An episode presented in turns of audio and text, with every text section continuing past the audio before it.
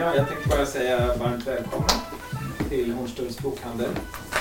Jag heter Christian Borg och är tidigare journalist, bokförläggare och nu även bokhandlare sedan eh, ett och ett halvt år tillbaka. Jag har haft den här bokhandeln. Och bakom den står mitt bokförlag, Verbal förlag, som är jag och en person till som inte vill vara i en bokhandel. Min kollega, han sitter hemma och gör böcker mest. Och jag var lite trött på att göra böcker så jag startade en bokhandel. Så gör jag böcker på kvällarna. Så, men eh, jättekul att ni är här, att så många har hittat hit, kanske för första gången. Eh, och eh, jätteroligt att ha er här. Anne Kaun, Fredrik Stiernstedt och Nina Svanberg som är kvällens samtalsledare, kriminaljournalist. Och, eller, Ja, och undersökande journalist kan vi också säga till, lägga till. ja. Så nu är vi illa ute. medie och kommunikationsvetenskap vid Södertörn. Vi ska tala om eh, hur ny teknologi kan användas på fängelser eller introduceras där för att sedan bli allmängods. Mm. Utifrån boken Prison Media. Och jag lämnar över till er. Ja. Tusen tack. Nu har du översatt allting. ja, precis. Så nu kan vi bara ägna oss åt vin här. Ja, precis. Det är jättemycket vin. Ja. Vi, vi höftade lite och köpte tre bib. Men eh, Ja. så ni får dricka på. Ja, nej, men vad roligt att det är så många här. Eh, jättekul och tack så mycket för introduktionen och tack för att vi får vara här ikväll. Eh, det är fantastiskt. Eh, vi hade tänkt att vi lägger upp det lite grann så här. Jag kommer säga något kort bara om hur det kom sig att vi skrev den här boken. Eh, sen får väl Anne säga något om vad det står i den. Eh, vi får se. Och sen så eh, Sen blir vi undersökta, men sen ska vi också undersöka dig förstås. Eh, och ha ett samtal tillsammans tror jag, eh, är väl tanken. Men den här eh, boken är ju jättekul att den är här. Den kommer ut i maj nu och eh, eh, det är först nu som vi har haft möjlighet liksom att samlas så här kring den. Ehm, det är ju en väldig slump att det här blev till egentligen. Eh, Det har varit ett slags, eh, ett slags hobbyprojekt för mig och Anne i fem år egentligen. Ja, och vi försökte rekonstruera sådär, varför skrev vi den här boken egentligen? Vi, ja, vi förstår inte varför, men, men vi, vi minns att vi liksom eh, träffades på ett seminarium och började först prata om sån här disconnection, eh, som ju är ett, liksom ett omtalat område inom vårt fält, medie och kommunikationsvetenskap. Alltså människor som självmant väljer att leva i någon slags avhållsamhet från medier och kommunikation. De åker på retriter, de fastar från sociala medier och håller på sådär. Eh, och då börjar vi sen prata om ja, men vad finns det för miljöer där människor faktiskt är tvingade att avstå från medier. Men där de inte kan liksom, komma i kontakt med, kan, inte kan använda varken sociala medier eller andra former av kommunikation. Ja, fängelser är ju en sån miljö förstås. Så det var liksom en, ett, ett sätt som vi började prata om det här. Men, och tänkte att vi kanske, det här vore intressant att fundera mer kring. Men det visade sig att det var inte alls det som var så intressant. För sen när vi började läsa om fängelser och medier så insåg vi att det kanske det mest spännande är ju det som händer i eh, arbetsdriften som det heter, alltså i produktionen på fängelser. Eh, och när vi liksom stötte på de här uppgifterna om hur intagna i kriminalvården hade liksom varit med och byggt egentligen alla stora kommunikationssystem, kanaler och Eh, kabelsystem och sådär, eh, så börjar vi ju förstås bli intresserade av hur ser det ut idag då? Är det inte så att eh, det här arbetet som sker i arbetsdriften fortfarande har någon slags relevans för medie och kommunikationsbranschen? Och ju mer vi liksom började titta på det där, desto mer insåg vi att ja, men så var det ju. Det tillverkas en massa komponenter och det sker en massa liksom utveckling och så. Så det var egentligen vägen in till den här boken. Och sen blev den ju lite bredare ändå. När vi började skriva den också kan man säga så var ju det inte så mycket ändå 2018 fortfarande, inte så jättemycket diskussion kring kriminalvårds, kriminalvårdspolitik och liksom kriminalvårdsfrågor. Det hade väl börjat bli det, men sen dess har det ju varit så att också området har blivit mer och mer aktuellt hela tiden eftersom det har varit en sån stark tendens och diskussion liksom om att vi behöver ha kriminal, ökad, kriminalisera fler äh, beteenden och vi behöver öka, liksom, skärpa straffen och vi behöver tillföra massa resurser till kriminalvården och vi måste bygga nya anstalter. Och det har liksom varit en stor diskussion om det i samhället som också har gjort att vi kände att det här blev mer och mer aktuellt och, och eh, mer och mer motiverande för oss att på något sätt arbeta med. Eh, ja, så nu är boken här i alla fall och eh, den kan man köpa för ett rabatterat pris också ikväll, ska jag säga. Det glömde jag säga, men det kan man göra. Mm. Eh, eh, Och sen kan vi skriva något. Ja. Kan vi skriva Ja. något? in? Ja. Det får man ju aldrig göra som akademiker med sina papers. Signerar man inte. Nej, det gör man inte så Mm. mycket. Men nu har jag ju berättat om bakgrunden till boken, Mm. varför vi ens kom på att göra den, så nu får du berätta vad det står i den. Ja, om jag kommer ihåg det. Ja, nej, jag vet. För det, ja, som sagt, vi har ju skrivit den ganska länge sedan. Eh, och sen tar det alltid så lång tid med förlaget och så. Eh, men, och egentligen har vi börjat med projektet mycket, mycket längre sedan än fem år. Så att vi började prata om fängelser, började närma oss. Hur kan vi undersöka det? Eh, arkivmaterial. Vi har besökt eh, högsäkerhetsfängelser, också tre stycken. Um, vi har också varit på olika mässor där teknologier, eh, säkerhetsteknologier presenteras, men även andra medieteknologier som används i eh, fängelser. Men vad handlar boken om då? Så vi börjar med en slags genomgång om det där temat fängelse och media. Hur har det beforskats tidigare? Och där finns ju ganska mycket om just hur har media representerat fängelsemiljöer som ett spektakel också, som en bakgrund av olika um, ja, livsberättelser och så. Uh, så där finns det ganska mycket forskning kring just hur fängelsemiljöer har skildrats. Sen ehm, finns det kanske också viss forskning kring vilka slags media man får använda när man är på en anstalt, när man är intagen och så vidare. Vilka mediepraktiker finns på fängelse. Uh, och sen som sagt hade vi ju den där ingången med rent faktiskt vilka medier som tillverkas på anstalt, på fängelse. Och det är det första kapitlet där vi på något sätt närmar oss det här området. Hur hänger fängelse och media tillsammans? Och sen har vi tre eh, djupdykningar eh, i, för det första, arbetsdriften. Hur har det sett ut historiskt? Eh, vilken slags mediearbete har det genomförts på fängelser? Alltså i början är det mycket komponenter till exempel, eller eh, på 70-talet mest har vi sett att det är komponenter till olika medieapparater. Från, allt från eh, Televerket som nu är Telia till Ericsson och sådana företag som köpte eh, arbete på fängelse. Eller hade eh, ja, olika komponenter som tillverkades där. Men i det kapitlet går vi också lite till nutiden där det kanske inte är bara det fysiska arbetet som utförs på eh, fängelser i arbetsdriften i de verkstäderna.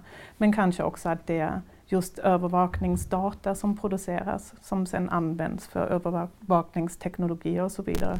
Och sen finns det också nya sätt att jobba på fängelset, till exempel med att träna upp AI. I Finland till exempel finns det projekt där intagna eh, annoterar, alltså på något sätt rensa data eller kategorisera olika bilder till exempel. Så det är kanske mer så eh, nutidens mediearbete som finns på fängelser som vi eh, pratar om och skriver om i boken. Det andra kapitlet är kanske lite mer udda för då går vi in i arkitekturen och hur fängelset själv blir som, till ett medium som å, på ena sidan begränsar kommunikation. För de första moderna fängelserna var sådana tysta fängelse. som man skulle inte få prata med varandra eller med vakterna och så vidare. Så det skulle vara tystnad så att man går inuti sig själv och funderar över det man har gjort fel i livet på något sätt. Och det speglas ju i arkitekturen, hur den är byggd. Att det är även begränsningarna på gården där man skulle gå runt, att man var helt isolerad konstant. Eller vilka tofflor eh, vakterna hade, så att de inte hörs när de går runt i korridoren och så vidare. Men det förändras över tid. Med varje fängelsereform så reformeras det också arkitekturen. För det kommer andra koncept in i hur ska vi tillåta kommunikation som en, till exempel en del av rehabilitering som det blir sedan en stor fråga i kriminalvården. Så att det är inte bara straff men också rehabilitering där kommunikation spelar en roll och så kallade vårdande miljöer, den idén kring vårdande miljöer kommer upp. Alltså som speglas till exempel i att det finns gemenskapsrum där man kan mötas och samtala och så vidare. Och spela pingis. Och spela pingis, mm. för det finns på varje anstalt pingisbord. Och det kommer att bli något eget, en egen bok, Pingis och mm. fängelse i framtiden. Uh, hur det kommer sig. Men, uh, så det, det är andra kapitlet. Så där vi också går igenom kanske sådana blueprints, alltså hur har fängelset sett ut och hur det speglar en föreställning kring kommunikation som en del av straffsystemet. Och sista kapitlet handlar om, just som Christian äh, nämnde i, i början, lite mer om att testa och utveckla teknologi i fängelsemiljöer. Uh, och en anekdot eller en historisk berättelse som vi har med i boken handlar om de första övervakningskameror som användes på en anstalt i Norrtälje eller på Norrtäljeanstalten 1956 öppnades den och då var det en hög eh, teknisk, den första high-tech anstalten i Sverige där radio och eh, kameraövervakning användes. Och där har vi pratat faktiskt med en eh, vakt som jobbade där på när den öppnades 1956. Och han beskrev också vilken skillnad det var från att komma från en koloni i Norrland där det kanske fanns ström tre, tre timmar om dagen ner till den här high-tech-anstalten där allt var automatiserat och man kunde prata via radio och så vidare. Så, men, och sen följer vi lite olika teknologier som har utvecklats i en sån eh, övervakningskontrollkontext som fängelse eh, och hur de sen sprids till andra områden. Och vi har tittat närmare på fotbojan och hur den remedieras, återanvänds i till exempel Fitbits. Och det är genom patentsituationer som vi har följt där de går tillbaka till de första fotbojorna som utvecklades på 60-talet. Uh, eh, så de citerar de, de här teknologierna och bygger på dem. Och där finns det ju ganska mycket också journalistiska berättelser kring just Fitbits och sådana wearables som en slags självövervakningsteknologi. Men vi tittar på faktiskt hur de bygger på sådana um, övervaknings och kontrollteknologierna. Det är sista kapitlet och sen hamnar vi i den diskussionen också att kanske själva straffidén också förändras nu mer överbeläggning, att man kanske använder mer eh, sådana just fotbojlösningar för att möta, bemöta utmaningar med att ha för få fängelseplatser och så vidare. Men också kanske kunna ha andra former av straff, att man begränsar kanske rörelser i staden eller att man avbryter olika nätverk och så vidare. Uh, och hamna i en diskussion kring mobile incarceration, alltså där fängelset flyttas ut från anstalterna uh, in, in i samhället. Uh, så. Och det, det är sista kapitlet. Men nu har jag pratat jättelänge. Mm. Jättebra. Mm. Ja, mm. men, och du ja. har ju kanske bläddrat lite ja, i, precis. i boken. Men eh, jag tänker, eh, vad, finns det något som, nu har ni hållit på med det här så himla länge, men vad, fanns det någonting som förvånade er när ni då kom in på anstalterna och på just de här hög, högsäkerhetsfängelserna, som ju, det är ju en väldigt speciell miljö om man då sitter och mm. liksom mm. teoretiserar väldigt mycket och läser mycket och sen kommer faktiskt in där. Mm. Fanns det någonting där som förvånade er när ni, när ni liksom kom in? Ja. Ja, att det är, att det är som vilken myndighet som helst. Ja. Det är samma plastmattor, det är samma lukt som ja. På vilken svensk myndighet som helst. Det kändes ändå att det var ja. märkligt, för man har en föreställning kring fängelse från den där mediespektakelkulturen. Uh, amerikanska serier och så vidare. Uh, där man tror man vet exakt hur det ser ut och så kommer man dit och det är Nej, det, mm. det är som en svensk byråkratisk apparat på vissa sätt. Ja, Men- och kanske att liksom produktionslokalerna är så väldigt stora. Mm. Det var ju också något som, att det faktiskt är verkligen som idealet var när man byggde de här, att liksom först bygger vi fabriken och sen bygger vi anstalten omkring den. Liksom, var ju Torsten Erikssons ideal då, liksom, som var kriminalvårdsdirektör på 60, 50-60-talet. Men, men då, det är ju så, det är ju liksom en fabrikskomplex sådär. Och sen är det, och kanske också hur underjordiskt livet är i de här högsäkerhetsanstalterna var ju också lite, tycker jag, chockerande. Att man faktiskt lever i de där kulvertsystemen i hög utsträckning och sällan liksom kan vara ute särskilt mycket. Så det, Mm. Ehm, men sen var det ju mycket som var intressant med att vara där. Till exempel, det kan ju vara bra för en bokhandlare att veta att eh, vi fick lära oss att på fängelset så är det de tunga böckerna som lånas ut. För de kan man använda till bodybuilding.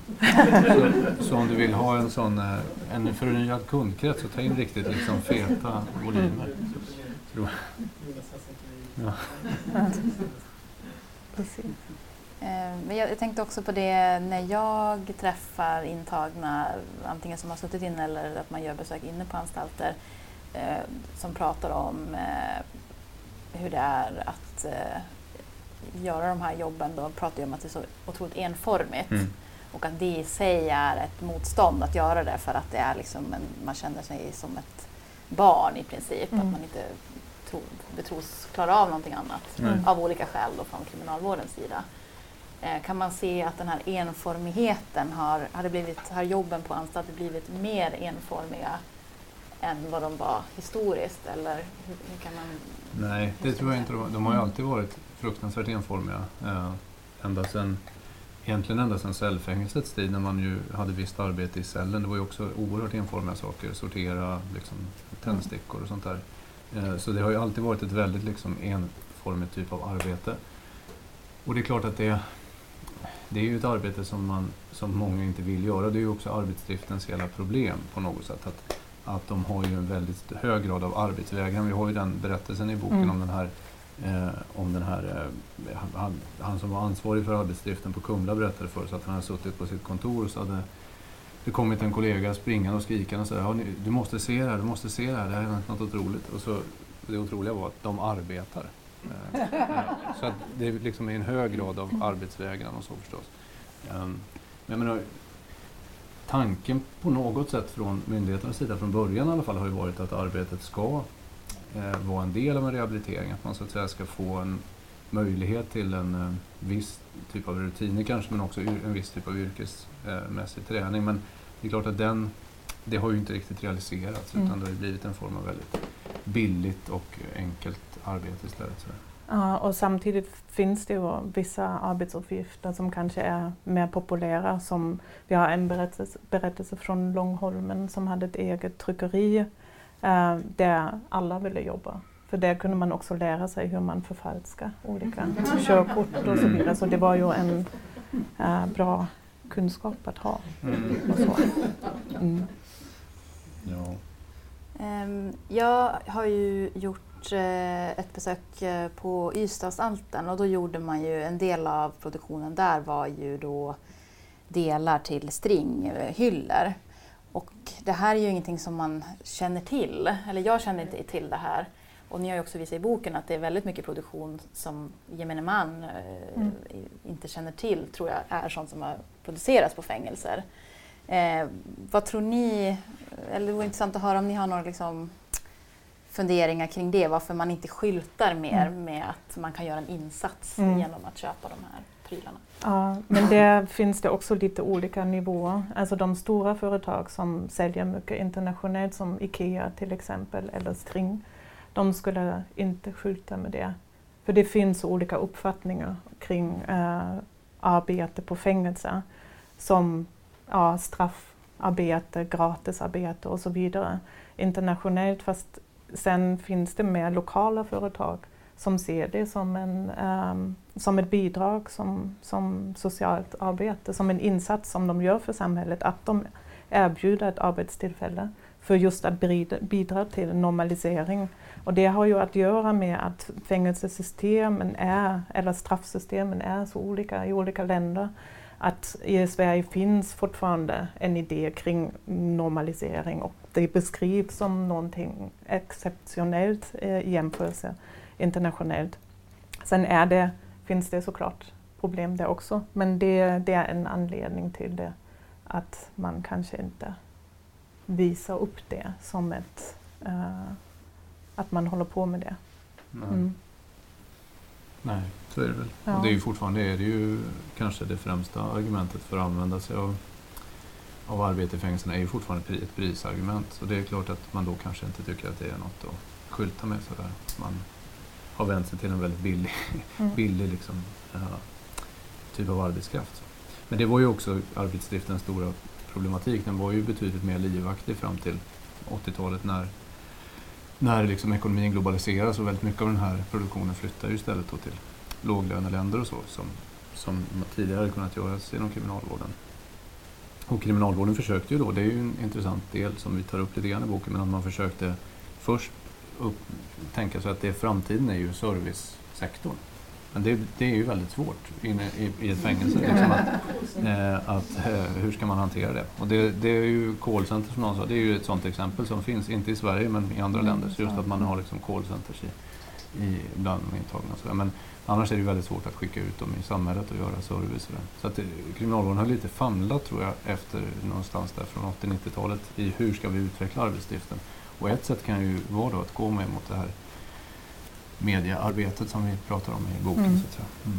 Och som sagt, eh, Finland de försöker verkligen hårt att hålla kvar det här dataannoteringsarbete som är också det är ganska repetitivt, det är inte särskilt utmanande.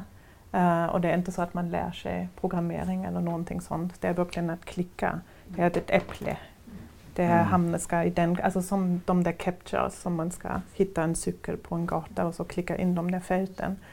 Eh, så det är som att sortera skruvor fast man gör det på en skärm på något sätt. Men de har haft ett sådant projekt och så slutar startup-företaget och så skulle de hitta ett nytt företag och så. Så det är verkligen som prestigeprojekt.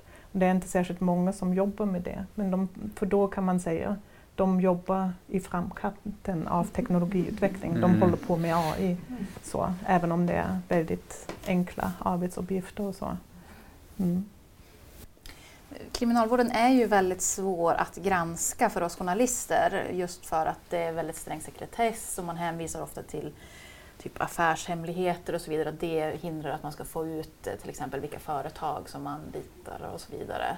Eh, hur har det varit att eh, liksom, ha kriminalvården som motpart i det här i ert arbete? Har ni liksom fått tillträde i den mån jag önskat eller har det funnits utrymme för förbättring så att säga? Mm.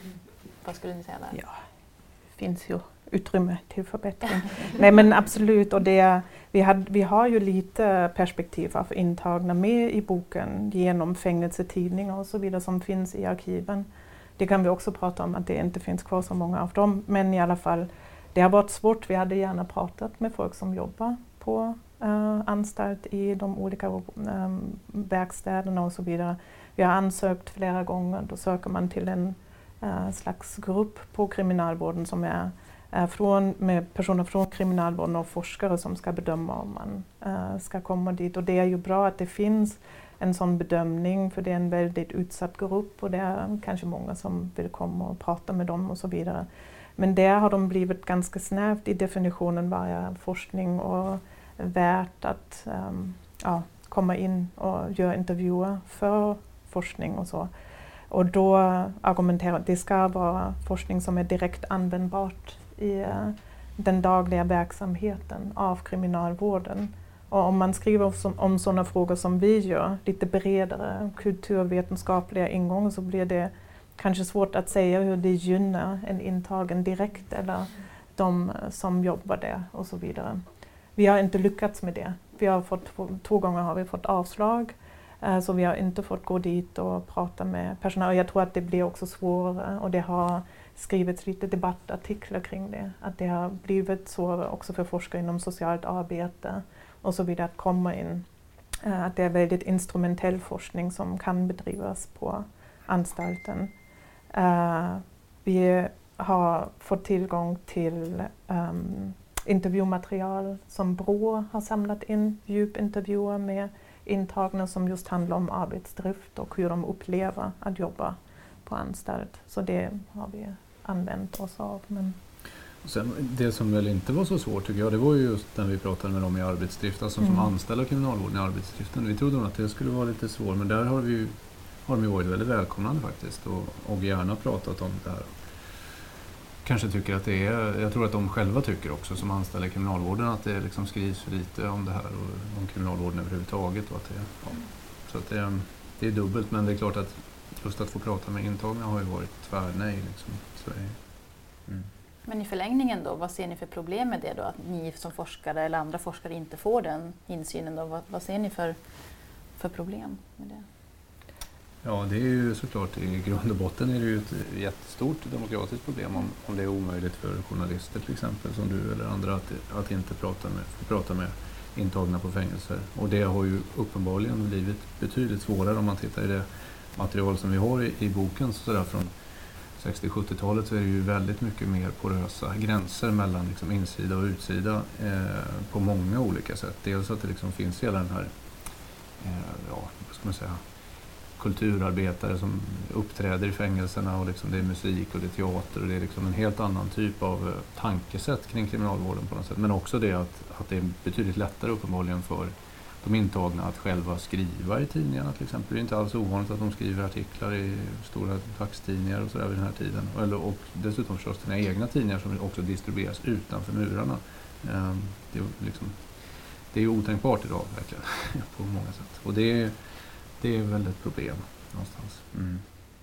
Ja, men hur är det med den förekomsten idag av liksom egna tidningar internt på fängelserna? Det fanns väl den här filen eller vad den heter? Mm. Eh, bland annat. Alltså, finns det några sådana möjligheter idag alls? Mm. Precis, alltså det, vi har ett paper där vi bara skriver om fängelsetidningar och hur de har utvecklats och hur de försvann och så vidare. Um, och särskilt har vi tittat på Hallbladet som mm. var den som har funnits längst i, i Sverige. Men fram till 90-talet, början av 90-talet. Uh, och sen fanns det filen som drevs av anhöriga till intagna, alltså utifrån så att säga. Um, och bara, den fanns bara på pdf tror jag, alltså på nätet. Men den är också pausad, så nu finns det ingen fängelsetidning alls längre som har lite större, alltså det finns olika medieprojekt, lite radioprojekt då och då som, som ett sätt att ja, eh, intagna kan engagera sig men inte på samma sätt som eh, historiskt eh, har det funnits. Så att det också fanns abonnenter utanför muren, att deras artiklar kunde publiceras i andra mm. dagstidningar och så vidare. Uh, och få lite in det perspektivet av de intagna. Det finns inte längre. Nej. Mm. Nej. Och det är klart en, en del av det är väl också att det är även um, tidningar i allmänhet, jag menar som Expressen, det är ju, det är ju digitala publikationer i hög utsträckning och det, blir ju, det finns ju en väldig skräck för det digitala på, inom kriminalvården. Av säkert mycket goda skäl kan man ju tänka sig att man inte vill ge allmän tillgång till internet så att säga till alla intagna men det försvårar ju också kanske hela den processen. Ja, just det, det kanske är fler som vill ställa frågor. Så om det är någon... Ja. Du som kom in precis. Ja, precis. nu. Tack för det. ja, har ni några frågor? Mm. Anledningen till att ni inte har pratat med de intagna, är det för att de inte ville eller för att ni inte fick? För att vi inte fick. Man måste gå genom, centralt genom kriminalvårdens forskningsråd och då ansöker man som för ett forskningsprojekt. Och, och vad var anledningen till att, man, att ni inte fick? Ja, för de säger att det har ingen direkt eh, relevans, användbarhet i eh, de vill ha behandlingsmetoder ja. och sånt till exempel. Alltså det är sånt som de gärna ser forskning kring förstås. Mm. Men det levererar ju inte vi alls. Mm. har ni varit i kontakt med KRIS? Alltså jag tänker de som har varit? Ja, det har vi mm. faktiskt. Um, med KRIS och några andra sådana organisationer som är aktiv uh, och jobbar med intagna och så vidare. Mm. Det har vi. Och jag har också varit och jobbat på Kriminalvårdens forskningsavdelning i ett utbytesprojekt under ett halvt år. Så, då fick man ju också lite insyn, men direkt med intagna så att, man, att vi gjorde intervjuer och så vidare, det har vi inte gjort. Mm. Det här med att det fanns tidningar och sånt förut med anledning att det har liksom försvunnit då? Alltså var, varför har ni en aning om det, uppfattning Mm. Det är svårt att säga. Man kan ju säga att generellt sett så är det ju bara Halvbladet som har haft en kontinuitet. De startade ju 44 eller något sånt där och fanns egentligen, ja, jag tror in på 00-talet nästan i alla fall.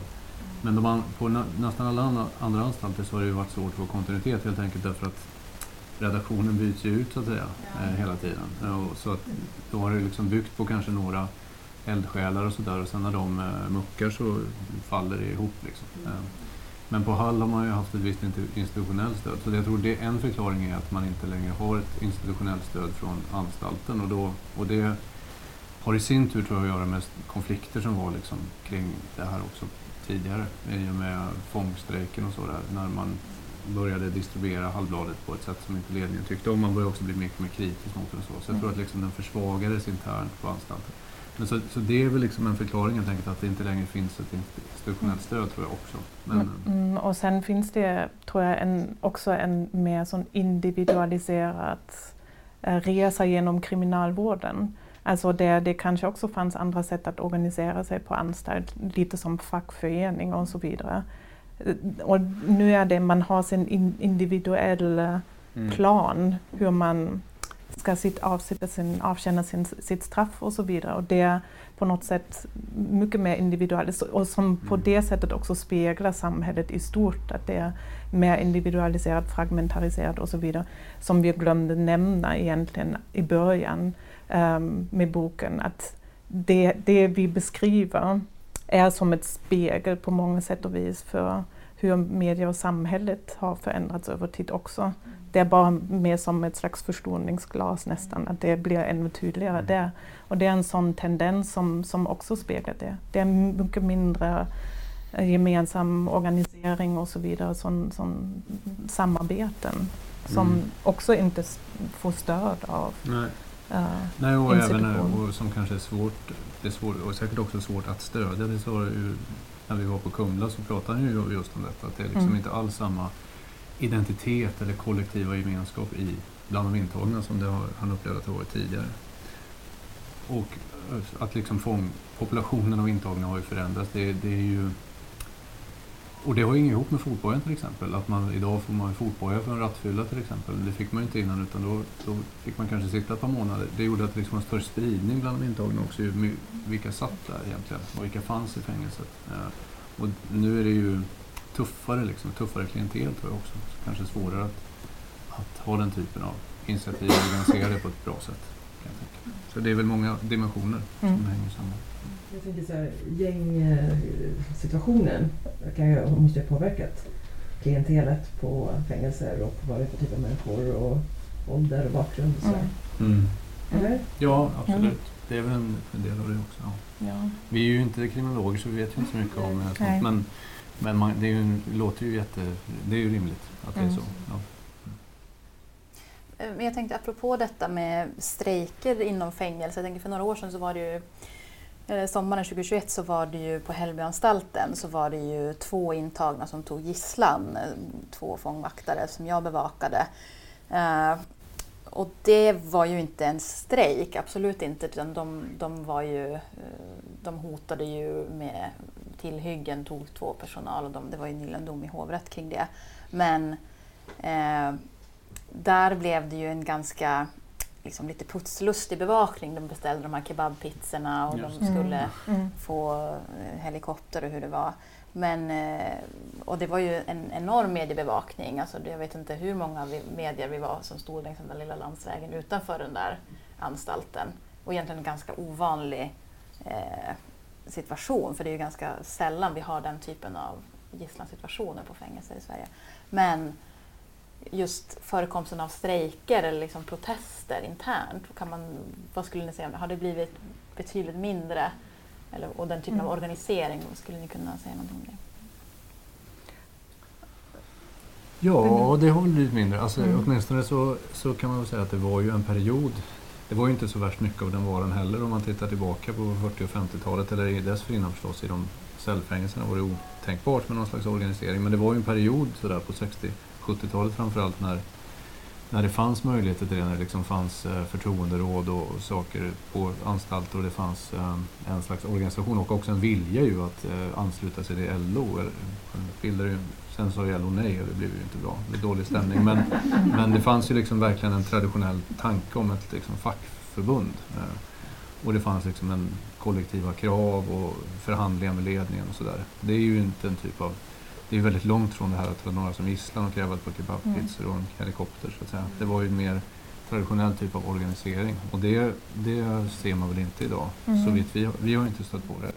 Nej, det, en, för något år sedan fanns det väl ett försök till någon slags strejk när det handlade om begränsningar av finansiella tillgångar. Alltså som pengar som familjer kan skicka till intagna varje månad. Mm. Eh, och då började eh, några strejka, men det fick inte samma uppmärksamhet. Och det är kanske också svårt att sälja in just den aspekten, att få stöd Mm. utifrån. Ehm, så. Och det handlade inte om så mycket pengar var- varje månad. Det är mest att man kan köpa något i kiosken där.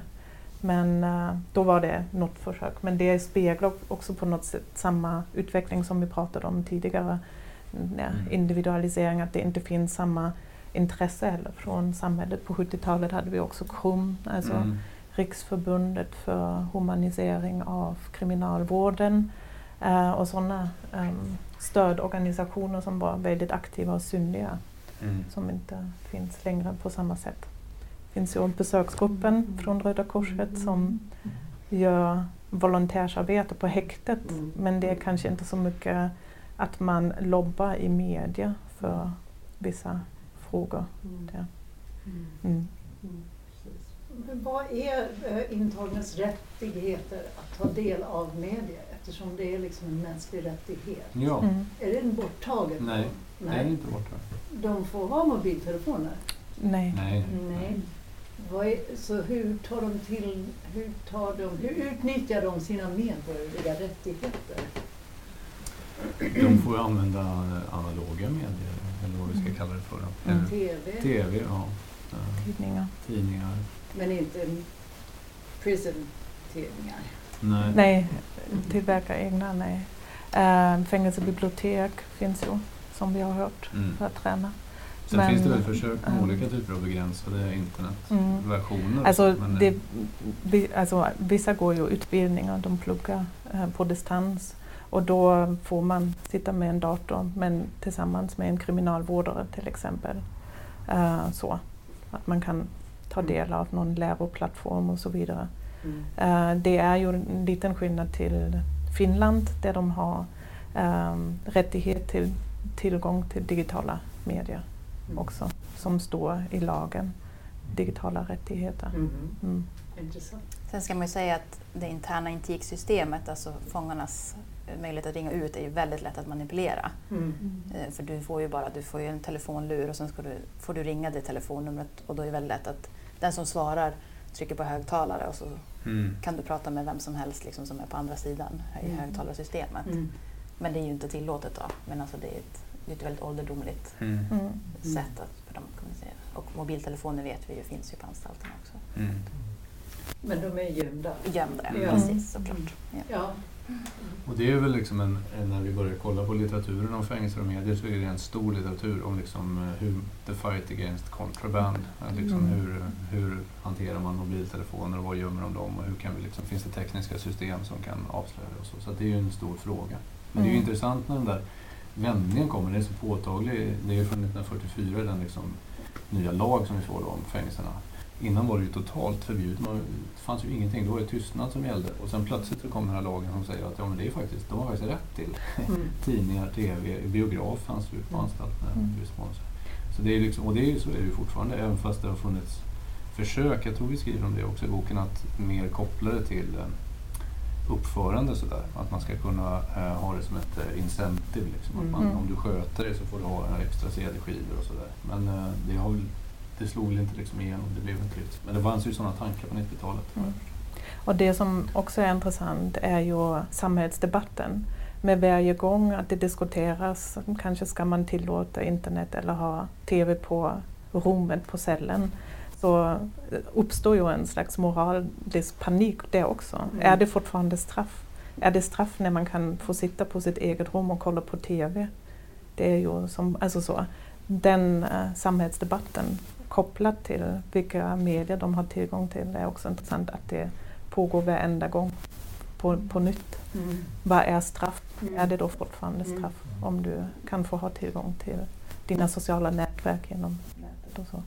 Jag tänker också en del, i många, eller en del av de kriminella som jag pratar med som antingen sitter eller har suttit är ju också duktiga på att liksom hamra in det här att fängelserna är, är inte så farliga. Alltså det heter ofta Mm. att liksom fängelser är liksom Kalle Anka-anstalter. Det är, det är ganska chill, man får mat, man har en säng, man kan spela tv-spel. Mm. Eh, att man själv gärna inte ger sken av att det är särskilt svårt eller jobbigt. Eh, kanske som, ja det kan väl ha massa olika anledningar till det. Men, eller att man eh, smugglar ut bilder där man står med sina kompisar i, i, i kriminalvårdens kläder Mm. och står liksom Mm. och visar upp gemenskapen. Att det är en ganska, Mm. typ som en stor fritidsgård. Mm. Mm. Ja.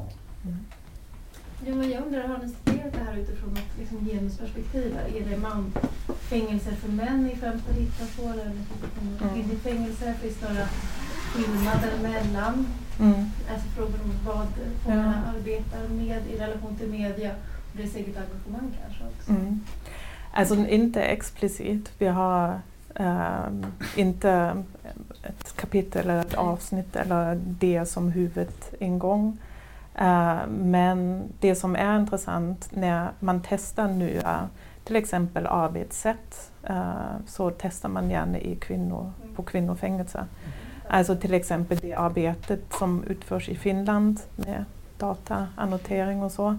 Det görs på kvinnofängelser för de tar hand om teknologin. De gör inte, har inte sönder och inte manipulerar den. Mm. Apropå kvinnofängelser tyckte jag var, jag var på, ett, eh, på Ystads eh, kvinnoanstalt eh, för några år sedan och gjorde ett jobb om mammor som har sina barn på anstalt. För det är vissa anstalter där man får ha barn då, små barn.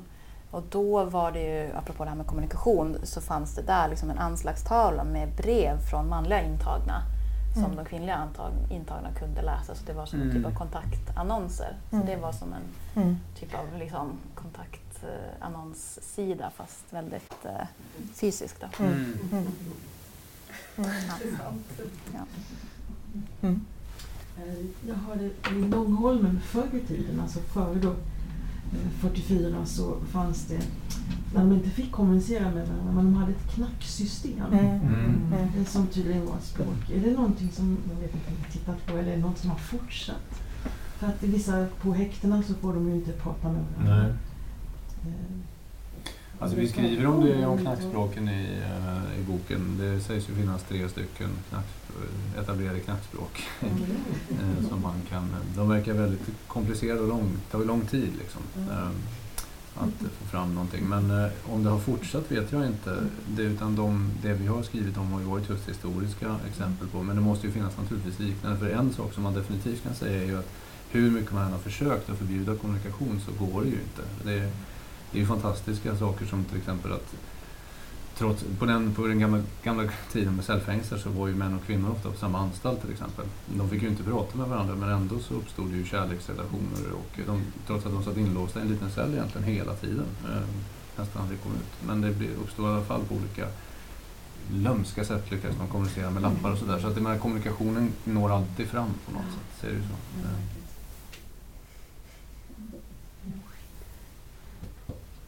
Ja. Mm. Är det Ja, Eller? fler frågor? Proff- proffsen Man kan eh, dricka en massa vin. Prata mer, mingla. Eh, Tack så hemskt mycket. köpa? Ja, och köpa boken.